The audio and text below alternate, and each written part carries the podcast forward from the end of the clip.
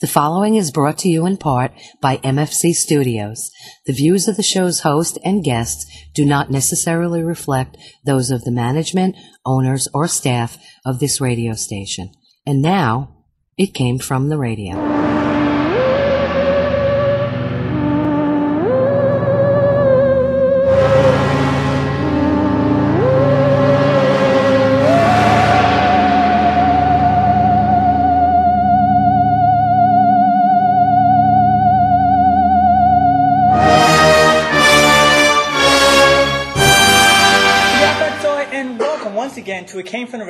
Show of the Big Apple Con. We're here live on tape at the Samanea Mall in front of a live studio audience Yeah, right. Woo! for our 30th uh, live show, uh, courtesy of the East Meadow Public Library. I'm here with our special guest co-host from Life with Genergy, Jen Elise Feldy. Hello. Hello. And we have our special guest who we'll be talking to, with, and about, which is awesome because he's right here, is writer-artist James Avila. Hello. How's it going, everybody? So before we do that, we have to take it away with the news. It's morphin' time!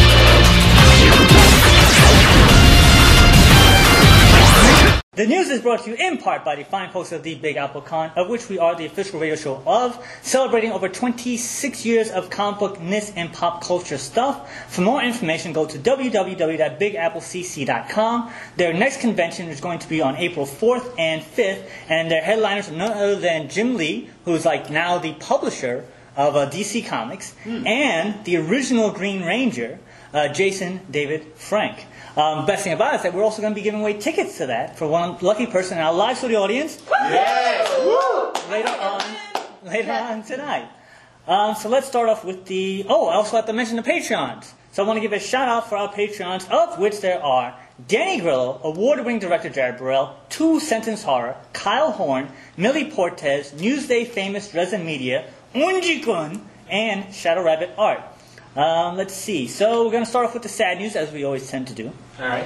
Uh, Hispanic voice actor Luis Alfonso Mendoza, uh, perhaps best known as being the Spanish voice of Bugs Bunny, was killed in Mexico recently. Oh my God. According to media reports, this happened during a dispute with a tenant who was renting studio space from him. The assailant also murdered his wife, his brother-in-law, and the attacker then shot himself in the head in a suicide attempt, but is alive and is in serious condition. In addition, in addition to being the Spanish Bugs Bunny voice since 1997, Lewis also did Spanish dubbing for Count Duckula, Leonardo and the Teenage Mutant Ninja Turtles, as well as Daniel Russo in the Karate Kid movies, Carlton Banks on The Fresh Prince of Bel Air, Joey Tribbiani on Friends, and Sheldon in The Big Bang Theory. So he was like a major voiceover guy in, uh, in uh, Latin America. Uh, on top of all that, Lewis and his family owned and operated ArtSpot, a training school that taught dubbing, voiceover, and radio production for the last 24 years. So that's like, he was a big voice actor guy, and he was giving back to the community, and he was killed, sadly. And he was just a young 55. Mm-hmm. That, that's, that's, that's crazy. Like, he was putting all his life into his work, and then he dies. That's, it's, it's rough. It's a shame. Excuse me, Mark. I have Yes. a question. Um, do you think that this is how it went down? Uh, the the shooter went up to Lewis and said, uh, "Hey, little rabbit, I have a little surprise for you." Choo choo. It's terrible. terrible. you can all joke about my death. I appre- I'd appreciate it if you did. So, Uh, yeah. Move, moving on from more sad news. Inside the actor's studio host, James Lipton, died of bladder cancer uh, in his home recently. James was actually James actually was an actor and writer on the soap Guiding Light before he began his long tenure of interviewing celebrities, starting way back in 1994 with his first guest uh, actor Paul Newman. Um, over the years, Inside the Actor's Studio earned 20 Emmy nominations during its run on Bravo and was honored with the award for Outstanding Informa- Informational Series or Special in 2013.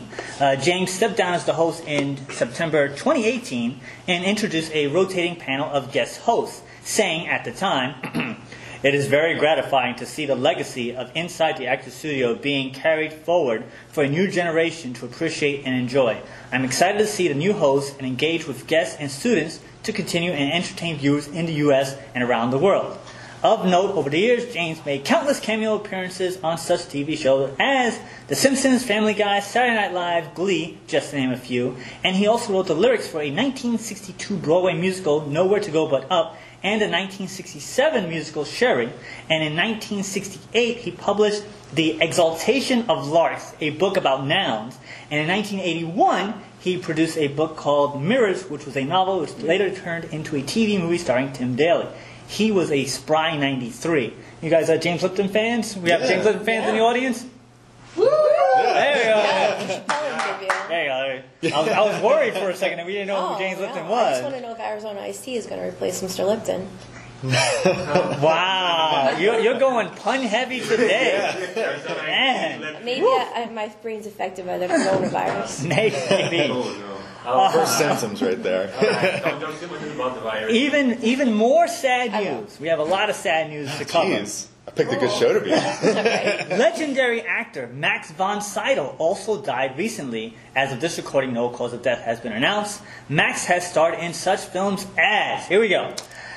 The Seventh Seal, Wild Strawberries, The Greatest Story Ever Told, Night Visitor, The Exorcist, Three Days of a Condor, Voyage of the Damned, Exorcist 3, The Heretic, Death Watch, Flash Gordon, I loved him in Flash Yeah. Gordon, Conan the Barbarian, The Flight of the Eagle, Strange Brew, Never Say Never Again, Dreamscape, Hannah and Her Sisters, Ghostbusters 2, Hercules, Where Dreams May Come, Minority Report, Wow, what was that? Rush Hour 3, Solomon Kane, Shutter Island, and Star Wars The Force Awakens, just to name a few.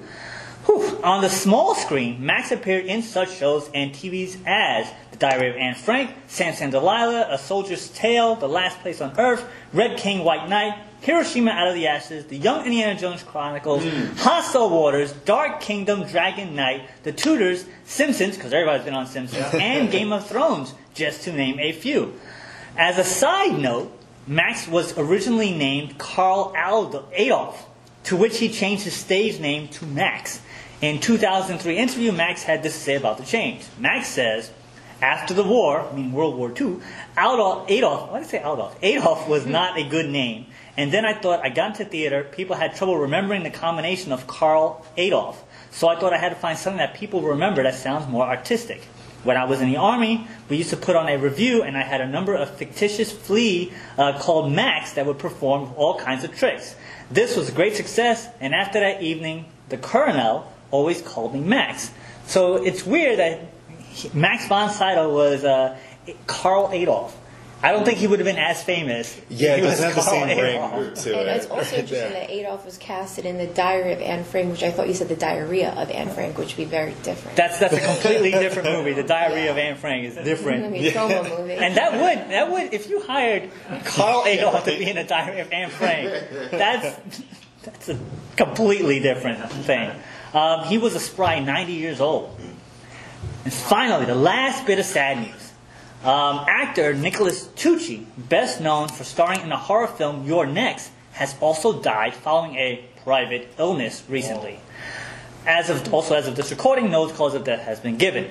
In addition to the starring role in the aforementioned film, Nick appeared in such TV shows as Showtime's Homeland, Netflix Daredevil, Quantico, and Posse Pose, Pose, Pose, just to name a few. His father released a statement. It reads, Nick chose to keep his illness private so that he can continue to pursue his professional and artistic dreams for as long as possible. In the last year, he was able to audition, go on location, and continue work that he loves so much.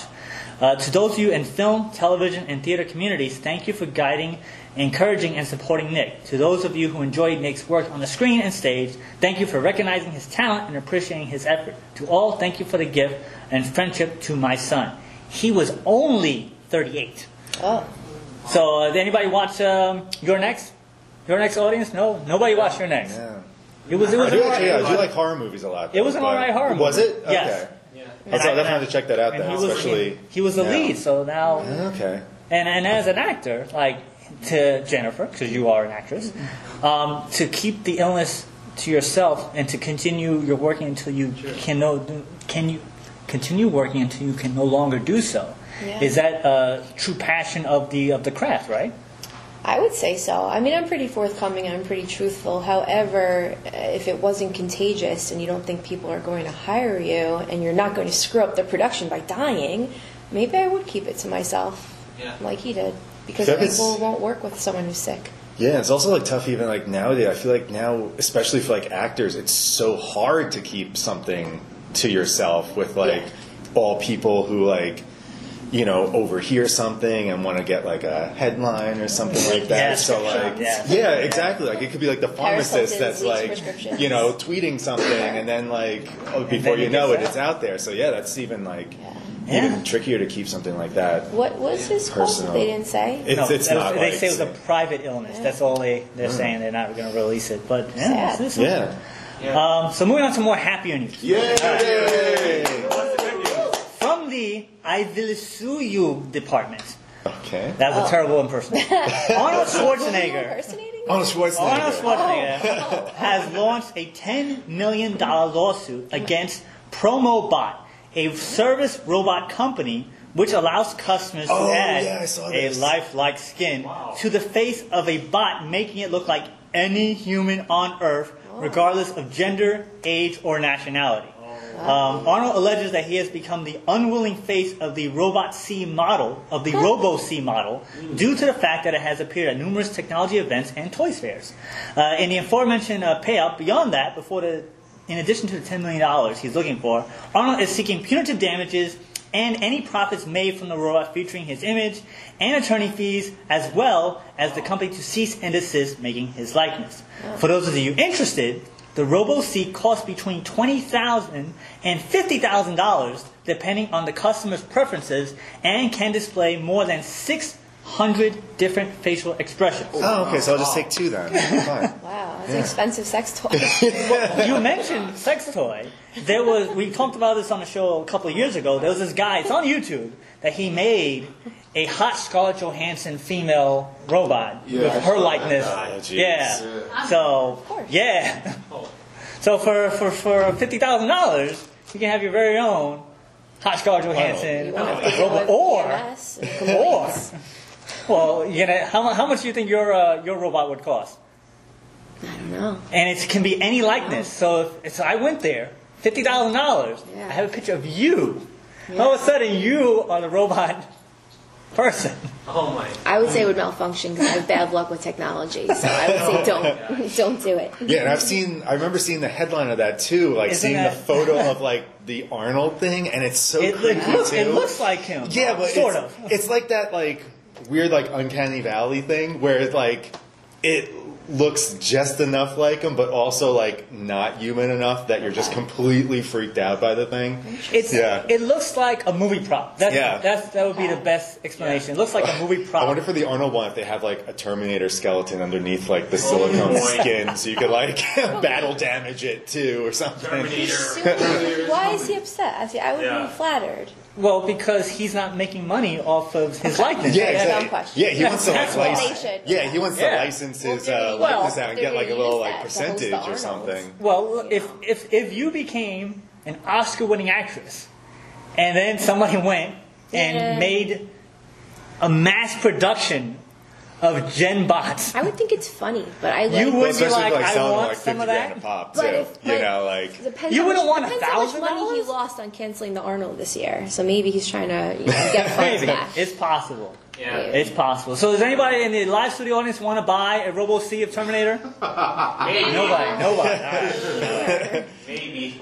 All right. Um, they're going to be knocking down the doors on Best Buy when that thing's released. I can only see maybe people might buy invest in something like that. Like say they lost a loved one and they want a replica of that person. Okay. Yeah. I, I don't. Wait, is that is that more or less creepy than getting a hot Scarlett Johansson robot? Well, it's If you get a robot of your of your dead wife. It's a thin line. His mind's just there from all that sad news from before. The thing is, we want to go too no controversial with the robots. it's yeah, it's it's it's crazy.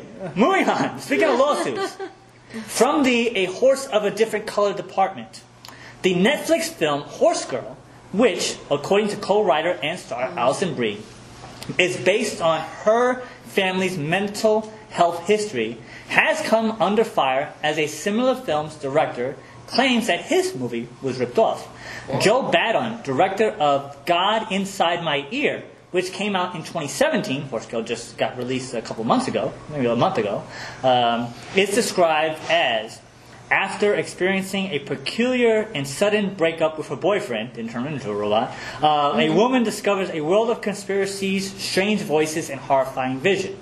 Horse Girl, which is described as a socially awkward craft store employee whose mental health is rapidly deteriorating, the history of mental illness within her family, particularly that of her grandmother, is on the forefront of her mind as images from her dream start to blend into reality. Um, at first glance, because I saw a Horse Girl, but I haven't seen the other movie, um, there may have been some similarities, but the director went one step further by posting a side by side comparison video of multiple scenes of both films. Not just one, multiple scenes, as well as a laundry long list of similar plot points with a post that says that Horse Girl is basically a bigger budget of his film.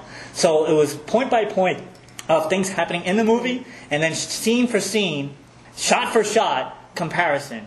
So no word from Alison or Netflix, which is the film's producer and distributor, but it can go either way because there has been times where two studios make the same movie. Um, most most uh, memorable would be Dark Impact and uh, Armageddon. They were both meteor movies, and they went up to blow up the meteor. Yeah. Or uh, Dante's Peak and Volcano, which are Yeah. about volcano movies. Or of course, um, Olympus Has Fallen and White House Down, which was the president was being kidnapped. So it is possible, mm-hmm. but the fact that this movie came out years ago, three years ago, in fact, and then this one just came out, and she is saying it's based on her life, but it's so similar, that's where it gets kind of weird. Like. You can have a similar idea, but the fact that the shots were the same Yeah. and yeah, the, the plot shots are tricky. that's yeah. I mean, like it would also like I guess like I would also be interested to see because even like the uh, the Netflix one came out more recently. Yeah, it came out last yeah, month, So, so that would be, uh, I mean, like, February. I would even be interested to know like the production schedule of About that, how- how like it- how it like out? I know sometimes like you hear with movies like They were made yeah, like years if, ago. or not yeah. yeah. if it was made, but like they were of. shop. They've been shopping the script around for like the last five years, Right. and it finally got made. So like, I guess like that too, you'd have to That's look true. into as to like, did one just like get produced quicker, or was it like this movie came out, then like this guy is like, I got it. Right. Let's write this script down, you know. Right. So It's- like just to like see like all those kind of like That's things. true because you know how many times as an actress you actually know how projects take longer than people would think to be produced. Yeah. So it is. Do you think it's more likely or not as likely that it was just two ideas that came at the same time and then it just got released in this way? It's so hard because I actually have, I don't know, I'm trying to do something similar, the Friends cartoon, that has very close similarities to another famous cartoon. We can't figure it out. It, it's just, it's so hard to see because a lot of people can come up with similar ideas, and there's mm-hmm. thoughts that, you know, the collective consciousness, once you say an idea out loud, then someone's going to steal it from you. I think that was Prince that would say, don't say your ideas out loud because they get stolen. Well, he was also like super like secretive with all his stuff. Like you hear like the Prince Right. Vault, and like no one's allowed to like film in or was allowed to film in his house and stuff like that. Yeah, So, so maybe it's possible that ideas can float around in some other realms, or I, I just don't know. I never assume. So I have, I have about ten hypotheses in my head right now, and I just don't know. Well, James, you're a writer. Hasn't there been times when you're writing something in your comic and all of a sudden you see it there like, ah, that was my idea. Like you didn't tell anybody, but it's just like somebody else came yeah. I mean, like that, that that's the type of stuff definitely like happens, or like like I know even like when I'm yeah, if I'm thinking about like a new issue of something, and I'm just kind of trying to think about things, and then like yeah, you have to take a step back sometimes and be like, oh yeah, well this is just kind of like playing out like this one, or like if you're designing a character, you don't want it to be too close to something that is already out. So like yeah, like there are definitely times that it happened like you know you get an idea and like yeah you might not know where it comes from at first but then like yeah you realize like you know you kind of like dawn on it but you know sometimes also it's the type of thing too with like if there's if you're doing an idea about something there like say like it's a movie about like a volcano that's happening. You know, it's like some, there's only so many ways to tell a mm-hmm. volcano movie. You know, Right, you have to hit at- a certain point. Yeah, and at that point, like, you know, is it copying just because you both told a volcano movie? Like, Yeah. how different could you possibly have done that? You know, so Right. So like a romantic comedy, you have to hit the certain beats. You know, they, they, they meet up and then there's a misunderstanding and then they get together. Like those Yeah, things you just, yeah. You just have to, or else it's not Right. a romantic comedy. Yeah, the one thing that is interesting though with that is especially like the shot for shot thing. Yeah, That's like like- that makes it like a little bit more fishy too, Mm-hmm. because like, yeah, like there could be similar ideas, like, but it's completely like different things. Like Right. even like talking about like my book, like I'm sure that like. You know, people have idea like a book about like my book's about dreams and stuff like that, which isn't even similar to that. Mm-hmm. But you know, like I'm sure there's and I even know I'm inspired by like other comics that have to deal with dreams. Right. But if I were to pick up a book and I see like the exact like layout Yes. of my book and like Come on. you know, it's like they So start off with like started- uh, uh, sideways, you know, and like you see exact like layout things. Then I'd be like, all right, who got a hold of this? I think it's very ballsy to copy Check. a shot list and copy someone's storyboard. Yeah, like- so I have to see this. yeah, so like that's a- that's one's what's definitely independent like film, and one's a major Yeah, thing. So they're like, that's ah, no friend's- one's no yeah. one's gonna know this. They're just gonna Yeah, my yeah. friend's cartoon. Yeah. Yeah, so just Mm-hmm. so it is on Facebook. If you go on there, you go check out. Um, it was Joe Barden, Joe Badon, B A D O N. You can actually go and look up on Facebook, and you can actually see the, the shot list. Or if you go on, uh, if you just type in "horse girl plagiarism," Right. it pops up real quick. Was actually a side note. Um, they had a um, a Reddit AMA with the with Alison Brie and the director.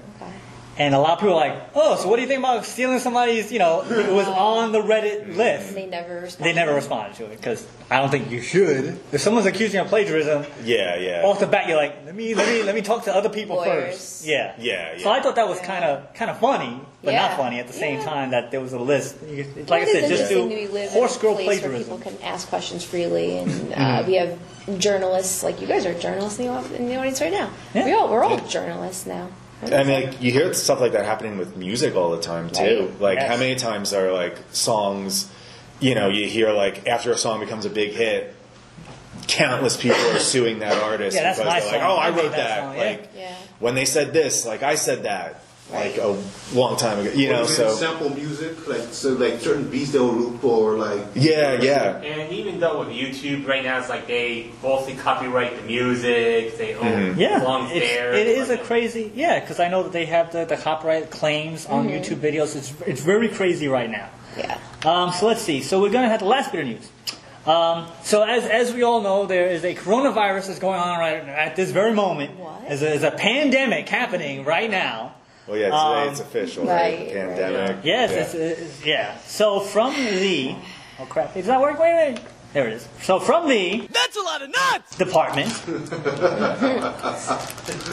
in France, three thousand five hundred and forty-nine fans showed up to break the world record of the largest gathering of people dressed up like Smurfs. What? For those of you who do not know, the Smurfs was first created by Peyo, a Belgian cartoonist in 1958, who introduced the small blue creatures, three apples in height, uh, who live in mushroom-shaped houses who live in the forest. Uh, the Smurfs hit the United States in 1981 in an animated series that lasted eight seasons on NBC. This series spawned a few live-action films, Smurfs, Smurfs 2, and Smurfs: The Lost Village. Um, currently, there are over 100 Smurf characters with all the names based on adjectives that make up the characters. So, Hefty is the strong one, uh, Handy is the one that builds tools, and, and, and so on. Uh, was it uh, Greedy is the one who with the little chef hat? Yeah. Um, so they all came together, despite the fact there's a pandemic going on. Yeah, it's weird. A group of people to be Yeah. dressed up as Smurfs to break the That world love record. of the Smurfs. So, fan says, we figured we wouldn't worry and that the French people wouldn't give up on our attempt to break the record. Now we're champions of the world. There's no risk. We're Smurfs. We're going to Smurferize the coronavirus. What? If you're wondering, the previous record was set last year in February with slightly over 3,000 Smurfs, which broke the record from Germany, which had 200 and 2,510 Smurfs showing up in 2009. Wow. So we have any Smurfs fans in the audience? Yeah. I used to watch the Smurfs. I remember. Yeah. yeah. I remember. Smurf. I remember it was the Smurfs and Scooby Doo was on right after. Yeah. Like, uh, back in like the '90s when I was a kid. They're I- all covered. Their hands are covered. Their Well, Oh. yeah, Yeah, that's so- but still, it's But it's No. the same thing as Breathing. the mask. You know, they don't they don't on, they don't have Smurf masks on. They're probably just painted blue. mask- Well, sometimes they have the masks. Like, That's you know, that's true. That is No, that is like- very true. It's it's uh, it's weird. Um, I, I was a huge huge Smurf fan Yeah, back yeah. in the day, and it always bothered me that they always said that there were no female Smurfs, well, no, there was Smurfette. but he was but she was created yeah. by Gargamel. Oh. And she was an evil Temptress woman until they turned her good. Guy. Oh, I didn't And know that. then I told you I'm, Okay. I'm a Smurf fan. and then as the years went on, they made Kid Smurfs, and they made a female Kid Smurf who was a clone of Smurfette. Huh. So they made a second Smurfette. But then at the very last season, they came up with the nanny Smurf who was supposedly the caretaker. And I was like, wait a minute, where did that lady come from? And that's why I stopped watching it because I was like, that's that's some crap. Man, I didn't know. Like, I didn't know the Smurf lore ran this deep Yeah. and everything. Yeah. It was, Recon. it was a, like I said, I was a big fan. Yeah. So, so I don't yeah. know. That's what got you to stop watching. Well, because Yeah, it's, right. it's the rules. That's your you line. establish the rules of a, of, a, of a franchise, and then you go change the rules. Mm, okay. I, I, I tap out. I'm like, well, that's not cool. That's not how it should be. That's why I'm not a fan of the new Star Wars films And even though because they just went woo over, over there. Yeah. So, a lot of yeah. things getting going falling apart because of you know how corporations want to try to get this certain audience that are around because the only thing they don't buy this stuff and they don't do anything about it. That is very true. Mm. So that's it for the news. So we're going to take our break, and we'll be right back with Came From Right in front of the live studio audience. Yeah. Hi guys, this is Xenia Seeberg, who played Zev on the show Lexx, and you're listening to It Came From the Radio. Hi, you've heard my voice open and close the show. Now we want to hear your voice. If you have a business or product, you can record a commercial here. We offer 30 and 60 second spots.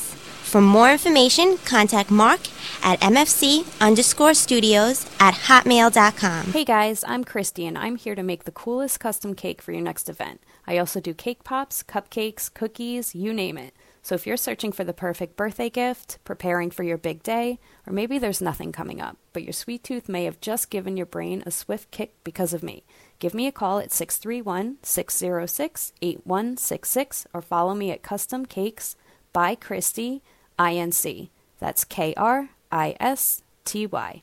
Thanks. This is Brian Downey, Stanley Tweedle from the TV series Lexx, and you're listening to It Came From Radio.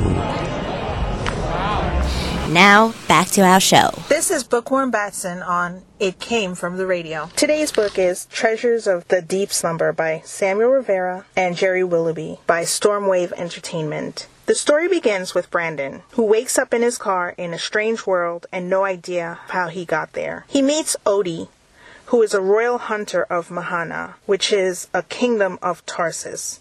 So he quickly realizes he's not in Kansas anymore. Odie takes him home with a mini adventure along the way. And after introducing him to his father, his father decides to confer with council. They believe that Brandon is the prophesized one. And the prophesized one is called a traveler. Their prophecy is that this traveler will be the savior of Tarsus. He introduces him to Admiral Artemis Sparks, who's going to be his companion in a series of trials, which will confirm if he's the traveler or not. Before they can go on this adventure, there's a group of counselors who did not believe that Brandon is the rightful or true traveler. So what they try to do is they try to kidnap him and bring him to who they think is a traveler, a guy by the name of DeVille. They believe that DeVille is the rightful traveler. Of course, Um, he escapes. Mahana is bombed. You know, they get away, and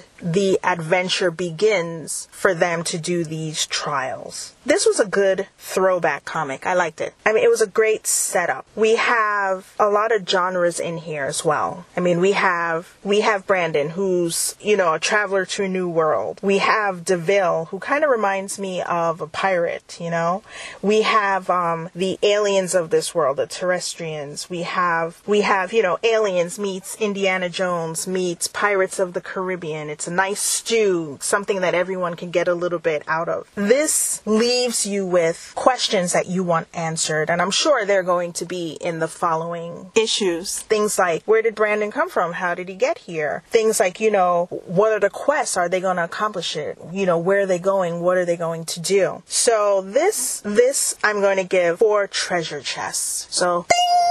That's the sound of me opening a treasure chest. Ding, ding, ding, ding. It's four. It's a good read. It's a great setup. Enjoy.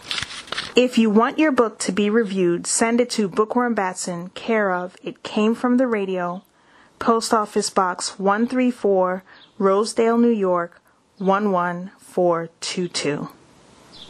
Now, back to our show.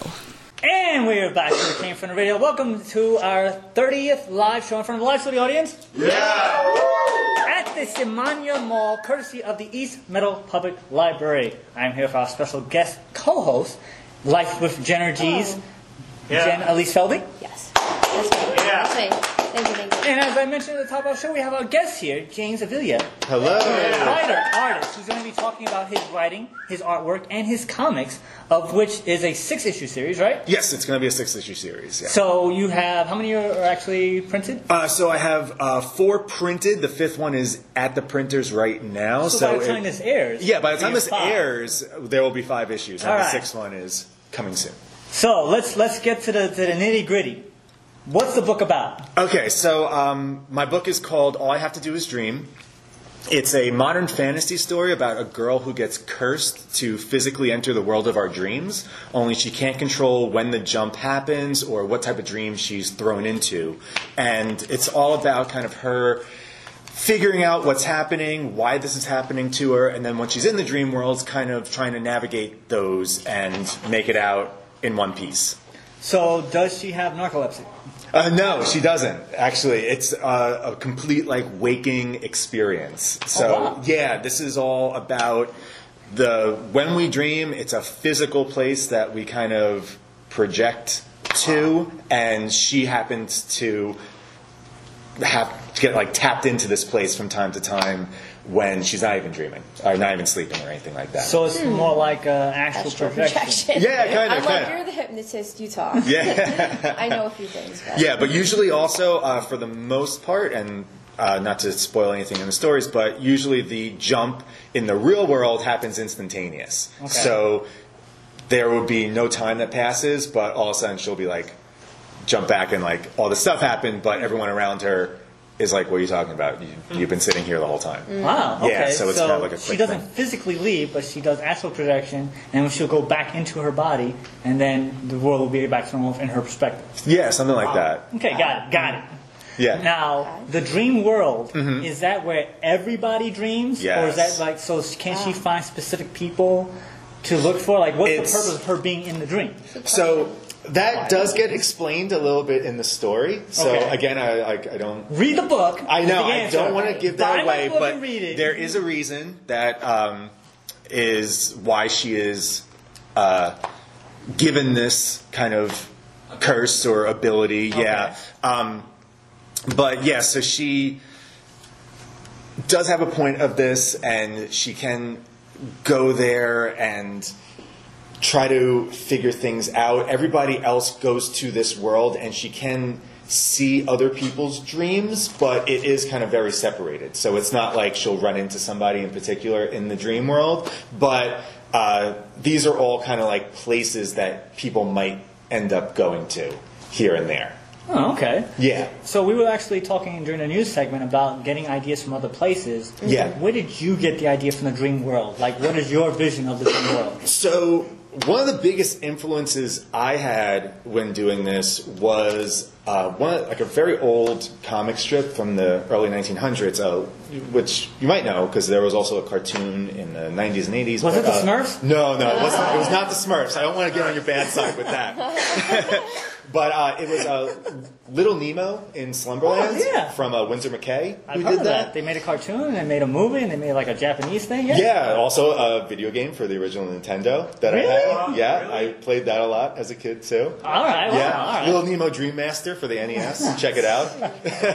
but um, but yeah, so I really loved the way that Winsor McCay drew these worlds. It was uh, originally printed in the uh, newspaper. It was like a Sunday comic, and it was just super detailed. The worlds he created were so like just I charming, and you wanted to be there. I just I loved his aesthetic of things, and I also loved like that dream aspect of how it's kind of free to be able to do a lot of different things. So like you could have a fantasy type of setting, you could have a sci-fi type of setting, you could have a horror setting, you could have this or that. It's like very freeing. So I thought like something like that could be fun to play around with too, to be able to just and as an artist, I liked drawing a lot of different things. So doing that too, it kind of gave me the ability to stretch out and do different things drawing wise in the book as well. Ah. You Yeah. did all this drawing? Yeah, yeah, this is all Really? Wow. yeah, this is all me. Uh, I write, draw, Phenomenal. letter. Thank you so much. Yeah.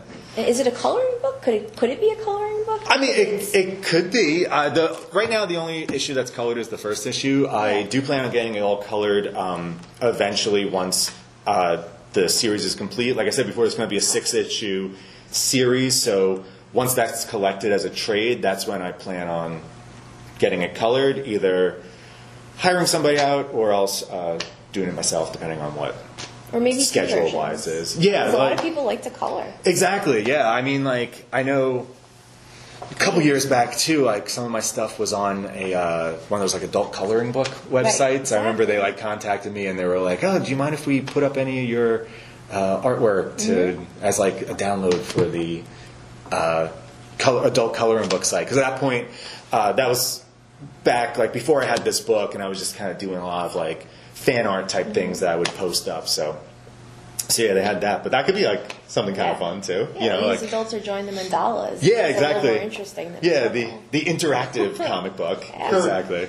Why not make it an intro? I know, right? That's like that's see, that's that's an a good- idea right there. Yeah, good point right there. if they have enough imagination or enough drugs, they can. They'll talk back to them. That'll be really interactive. Yeah, right. now you you've uh, you mentioned off the off air that you're a teacher. Yes, I am also a teacher. Do you think about making your students color it in for you? There you go. Free labor. Yeah, right. I know. Um, I haven't. Yeah, I mean, like I do bring in some of my books sometimes because um, uh, some of the classes that I do teach, um, I do teach some things that have to do with like comic books and uh, graphic novels, um, manga too, and anime.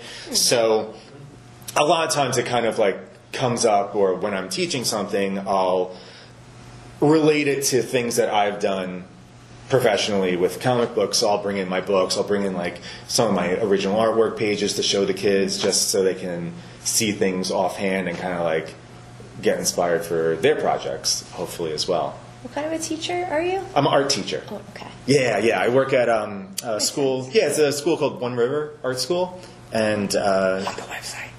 What's that? What the website? Yeah, it's uh, oneriverartschool.com, I believe. And I uh, yeah, but uh, they're also on Facebook too. They um, they have a lot of locations in Jersey, and they have one location on Long Island where I work right now, which is in Westbury.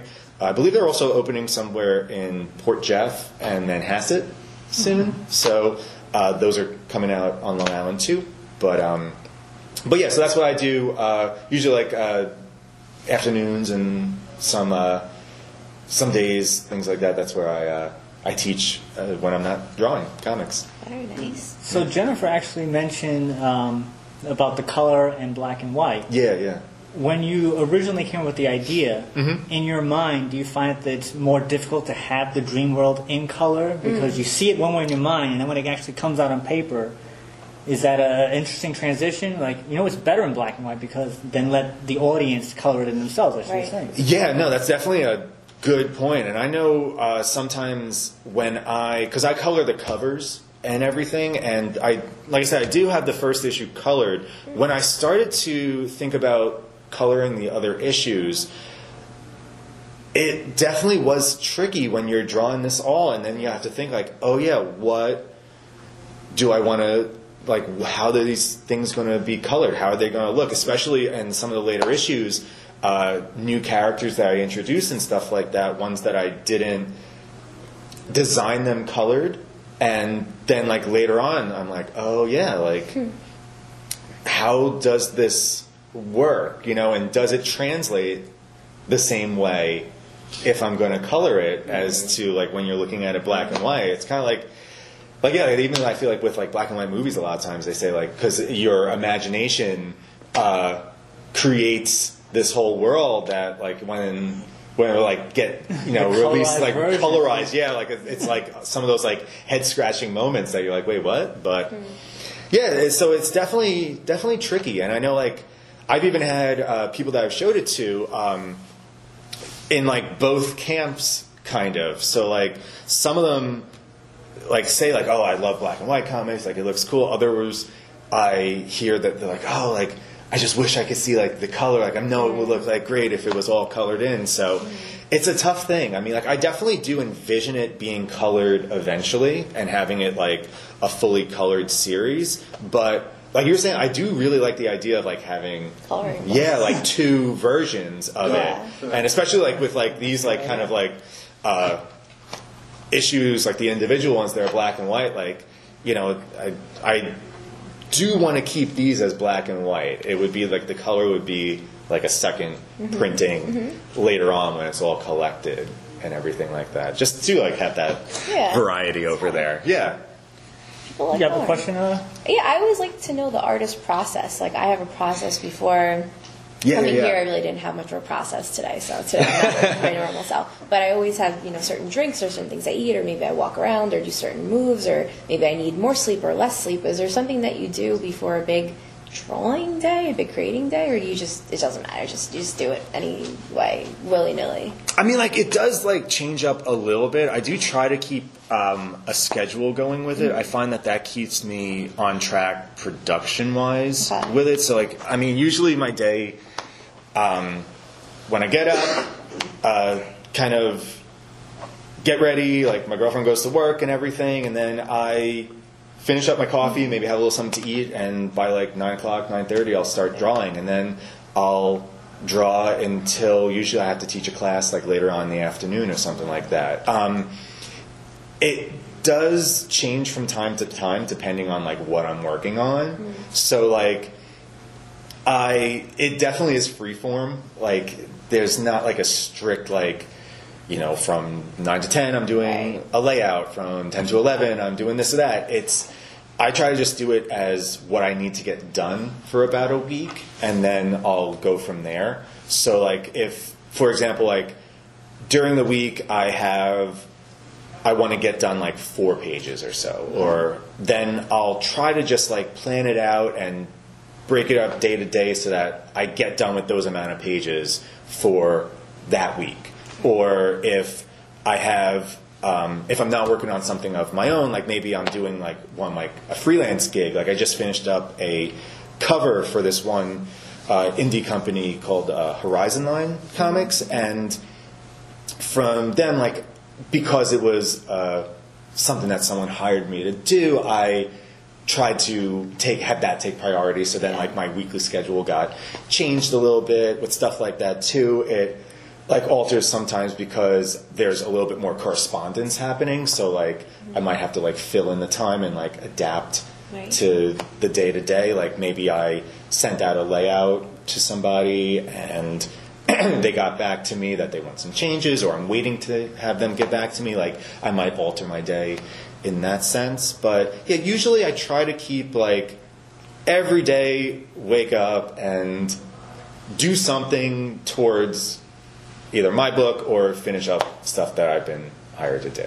So, uh, Yeah. actually, Jennifer has an interesting point about the process, and you were saying about how when you're doing work for somebody else, you get the feedback. Yeah, yeah. You are doing everything yourself, Yes. writing, penciling, inking. Mhm. You're doing the lettering, right? Yep, yep. So you're doing everything. How do you interact with yourself to get yourself to do and get your feedback, or is it uh, your girlfriend is, is your is your editor? Is your yeah. secret editor. No, I mean like it's it's it definitely is tricky and like you like I know with myself like I get stuck in my head a lot of times too like um especially with I find this with the writing process a lot um with this book cuz like I'll have the whole series kind of like outlined. Like that's what um I did like starting off like the the first issue I had the idea and I basically had it break, broken down as to what I was going to do, but I like I fleshed out the story a lot more as I went on. Like it kind of like it evolved as I went and by the time I was up to like the third issue, I had a pretty good idea as to like what the whole series was going to be.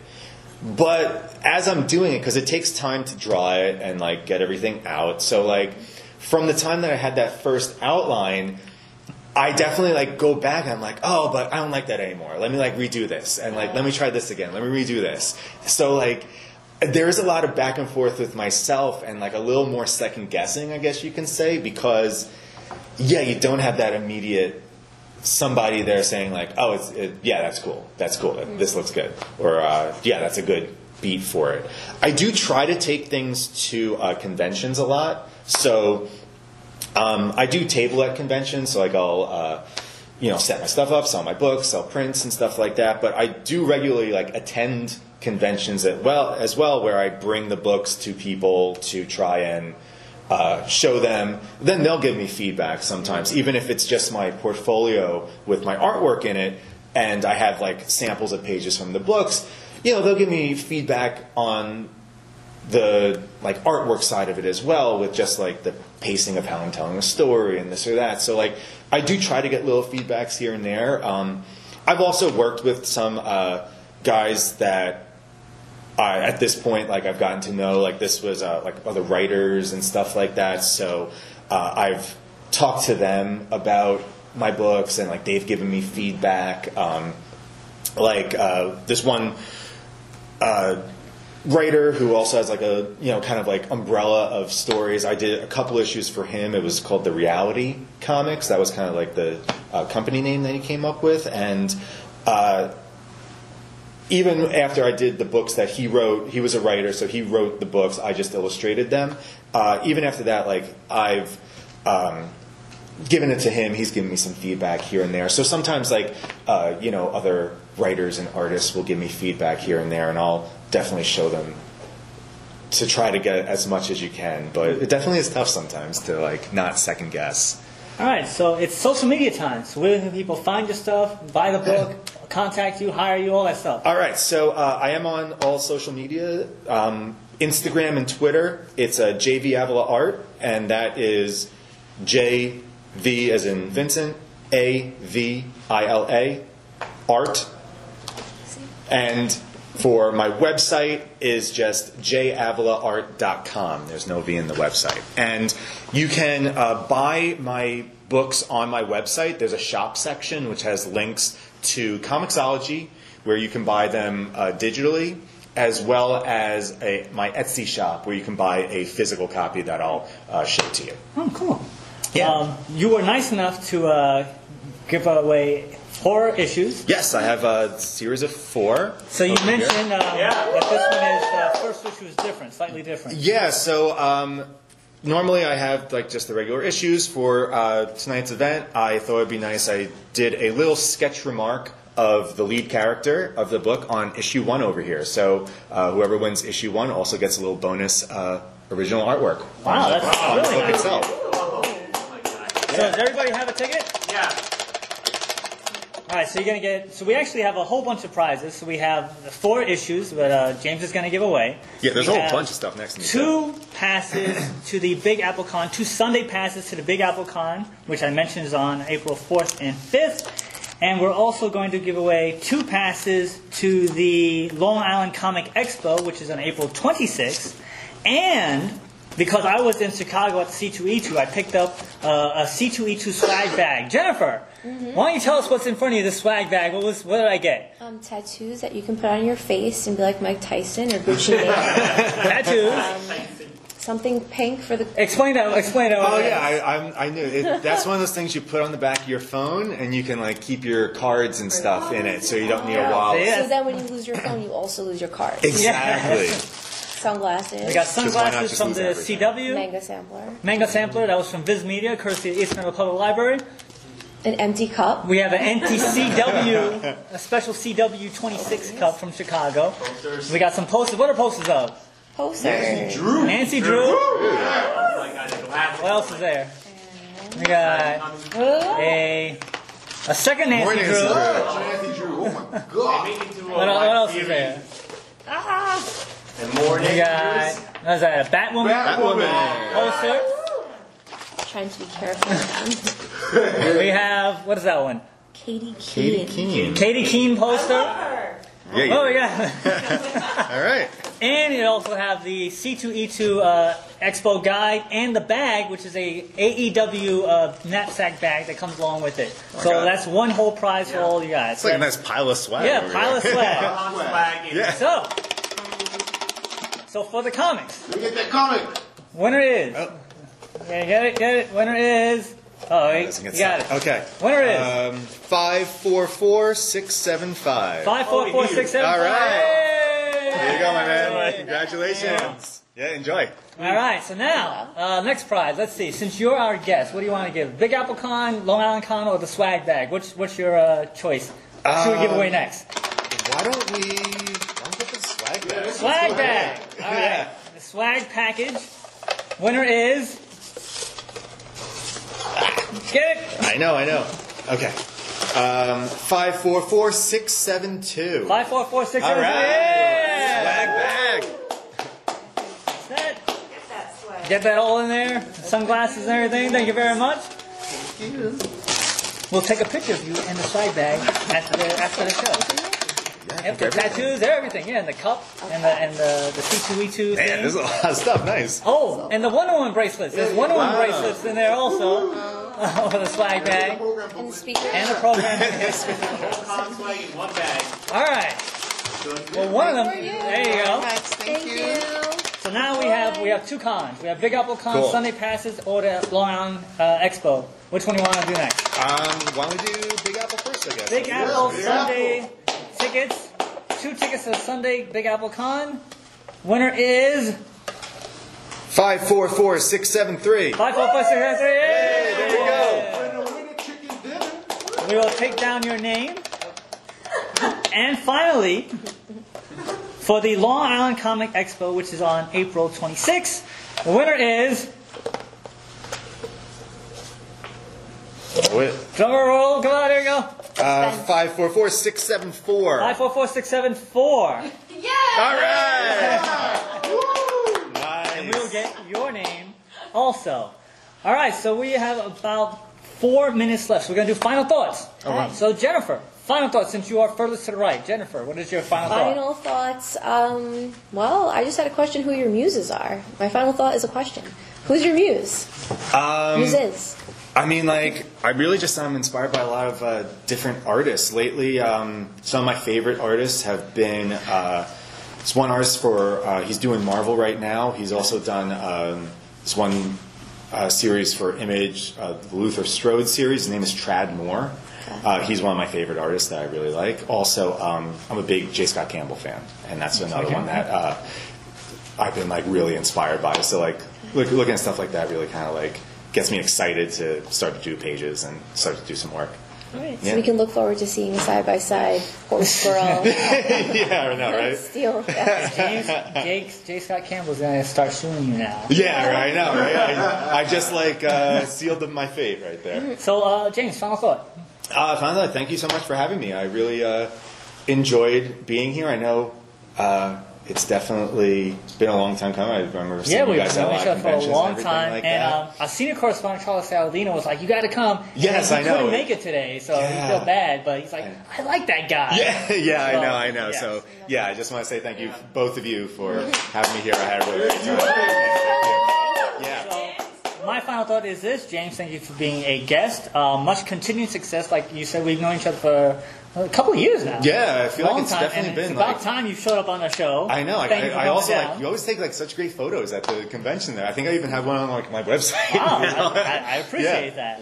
Um, so our next live show is going to be on uh, April 15th, which will be our 31st live show, and we'll have none other than MCon Anime Fest event organizer Kelly Gordon from the East Meadow Public Library as our guest. Yeah, Uh, we're going to be giving away a, a prize packet. Uh, I know we're going to be giving away some more tickets to some shows. Uh, probably going to give away some more uh, Long Island Comic Expo tickets. So I want to give a thank you to Long Island Comic Expo for the tickets. I want to give a thank you to the Big Apple for the tickets. I want to thank you a special shout out to Brian Kong for taking me to C2E2 to get the swag bag.